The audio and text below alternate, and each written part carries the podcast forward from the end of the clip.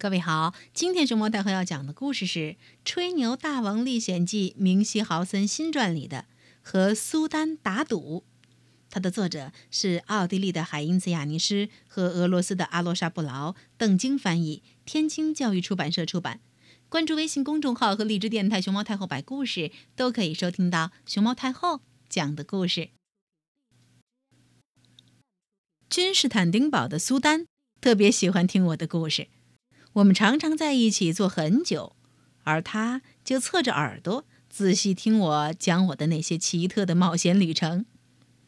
一次，他拿出自己最好的酒，告诉我：“这个世界上再也不可能有比这更香、更好的酒了。”哦，请原谅我，尊贵的苏丹陛下，我说：“维也纳女王玛利亚·特蕾莎的酒窖里有几瓶匈牙利托卡伊甜葡萄酒。”只要您尝上一口，就一定会激动的流下幸福的眼泪。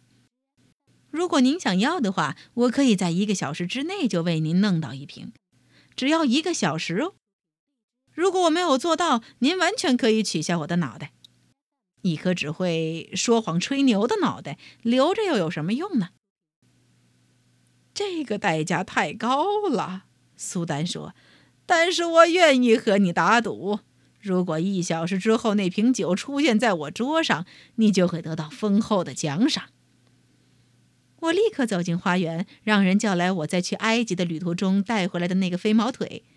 我跟维也纳女王关系很好，所以就给她写了一封信，请求她给我的使者一瓶她保存的最好的酒。这件事情性命攸关。为了不时时刻刻都如离弦的箭一样飞快前进。几分钟之内就冲到世界的尽头，飞毛腿在腿上绑上铁球，带着我的信跑了。我知道不一会儿他就会重新站在我面前，所以我就放心的和苏丹坐在一起等他。但是时间越来越久，飞毛腿仍然不见踪影。只剩五分钟了，我的朋友，苏丹说着，并且叫来了一个拿着一把世界上最大的刀的男人。我还从没见过有这么大的刀，有点坐立不安了。于是我赶紧让第二个随从叫来顺风耳。他躺在花园里，一只耳朵贴着地面，说：“哦哟，那个家伙正躺在草地上打鼾呢，我在这儿都能听到。”我请求我的第三位朋友神枪手，要他赶紧想想办法，毕竟我的脑袋还是很重要、很值钱的。神枪手取来自己的火枪，说：“哦，我看见他了，他正躺在一棵树下睡大觉呢，旁边还放着一瓶酒。”只一枪，砰，他就打中了一只满是果子的树杈，树杈正好落在飞毛腿身边。他从梦中惊醒，跳起来抓着酒瓶就跑，一瞬间，咻，就站在了我的面前。当我把酒递到苏丹眼前时，他眼里只剩下这瓶酒了。他尝了一口后，久久地盯着我。最后，他终于哭了起来。看，我没有撒谎吧？我实在太幸福了，幸福的想哭。苏丹一边说，一边擦去脸上的泪水。你说的没错。维也纳女王的酒让我的嘴里和心里全都充满了幸福。这一瓶名贵的酒肯定也会给我带来好运。去我的金库里拿奖赏吧！你一个人可以拿多少就尽管拿吧，要多少拿多少，只要你一个人能拿得动。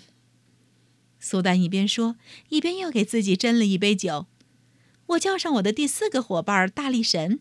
那个强壮的男人光用两只手就能把大树拔起来，就好像拔稻草一样。他用自己的双肩在苏丹的金库里扛出一大包宝贝，只留下了一枚银币。哦，苏丹看到这个结果肯定会不高兴的。我心里想，我们在码头买下碰到的第一艘船，我那第五个忠实的伙伴造风人也一起登上了甲板。就这样，我们带上那些宝贝儿离开了。和我担心的一样，苏丹很快就把他的全部海军派来追我们。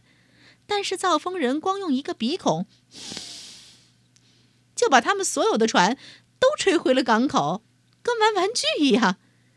接着，他又用一个鼻孔对准我们的帆。就这样，一股强劲的风把我们吹到了浩瀚的大海中央。于是，我们就朝着意大利的方向驶去。在那儿，我们分了所有的银币，舒舒服服地过了一段好日子。我的伙伴们决定留在这个国家寻找自己的好运，但是我很快就又回到了浩瀚的大海上。